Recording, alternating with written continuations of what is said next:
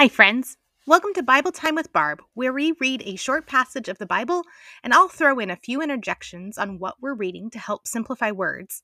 Oh, did I mention interjection is a fancy word for comment? And then I'll point out key details to help you understand. Let's wrap up Luke 4 today and start chapter 5. As always, you can read along and journal or draw about today's stories. Here we go. Jesus heals many. Jesus left the synagogue. Remember, that's another word for church, and went to the home of Simon. Sometimes you'll see Luke and the other Gospels refer to him as Simon Peter or just Peter. Now, Simon's mother in law was suffering from a high fever, and they asked Jesus to help her. So he bent over her and rebuked the fever. Basically, he told the fever it needed to stop, and it left her. She got up at once and began to wait on them. At sunset, the people brought to Jesus all who had various kinds of sickness, and laying his hands on each one, he healed them. Moreover, demons, or evil spirits, came out of many people, shouting, You are the Son of God! But he rebuked them and would not allow them to speak, because they knew he was the Messiah. At daybreak, Jesus went out to a solitary place somewhere where he could be alone. The people were looking for him, and when they came to where he was, they tried to keep him from leaving them. But he said, I must proclaim the good news of the kingdom of God to other towns also, because that is why I was sent. Jesus didn't come to perform miracles of healing, he had good news to share with the world. He wanted us to understand that God was loving and forgiving and that he wants to be friends with us. And so, he kept on preaching in the synagogues of Judea. Jesus calls his first disciples. One day, as Jesus was standing by the lake of Gennesaret, the people were crowding around him and listening to the word of God. They knew the miracles he had performed and they wanted to hear anything and everything that he had to say because they knew he had to be special. Jesus saw at the water's edge two boats left there by fishermen who were washing their nets. He got in one of the boats, the one that belonged to Simon, and asked him to put out a little from shore. Then he sat down and taught the people from the boat. When he had finished speaking, he said to Simon, Put out into deep water and let down the nets for a catch. Simon answered, Master, we've worked hard all night and haven't caught anything. Ah, but because you say so, I will let down the nets. Simon called Jesus Master because he respected him after seeing a miracle performed.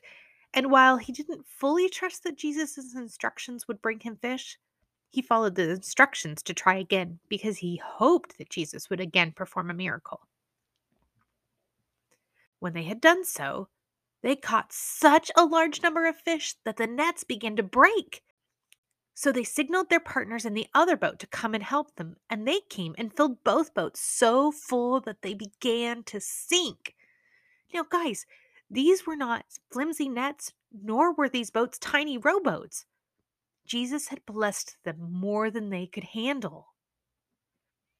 When Simon Peter saw this, he fell at Jesus' knees and said, Go away from me, Lord, I am a sinful man. You see, Simon now saw the holiness of God in Jesus, and he felt unworthy to be accepted by him. For he and all his companions or friends were astonished or surprised at the catch of fish they had taken, and so were James and John, the son of Zebedee, Simon's partners. Then Jesus said to Simon, Don't be afraid. From now on, you will fish for people. See, Jesus had big plans for Simon. They would work together for the next three years while Jesus taught, and Simon would become the leader of the Christian people after Jesus returned to heaven.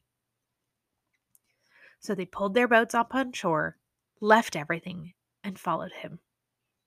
Jesus knew that Simon, James, and John were men who understood the amazingness of who he was, and they knew what he had come to do. These three were the first disciples and would eventually become Jesus' closest friends. Well, I don't know about you, but when my prayers are answered, I want to do anything to praise and thank God, whether it's through worship, tithing, serving my church or community, or loving and appreciating my neighbors and friends. But let's be honest, sometimes prayers aren't answered the way I want them or in the timing that I do.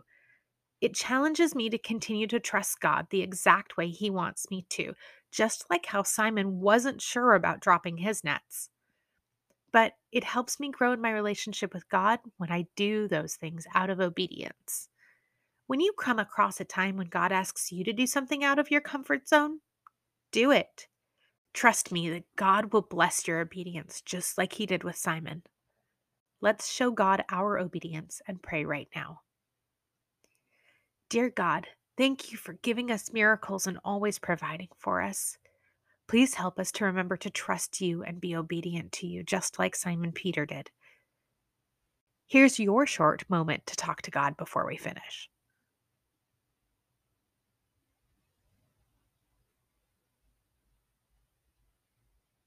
God, thank you for this time with my friends.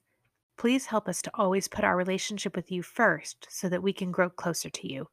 In your name we pray. Amen.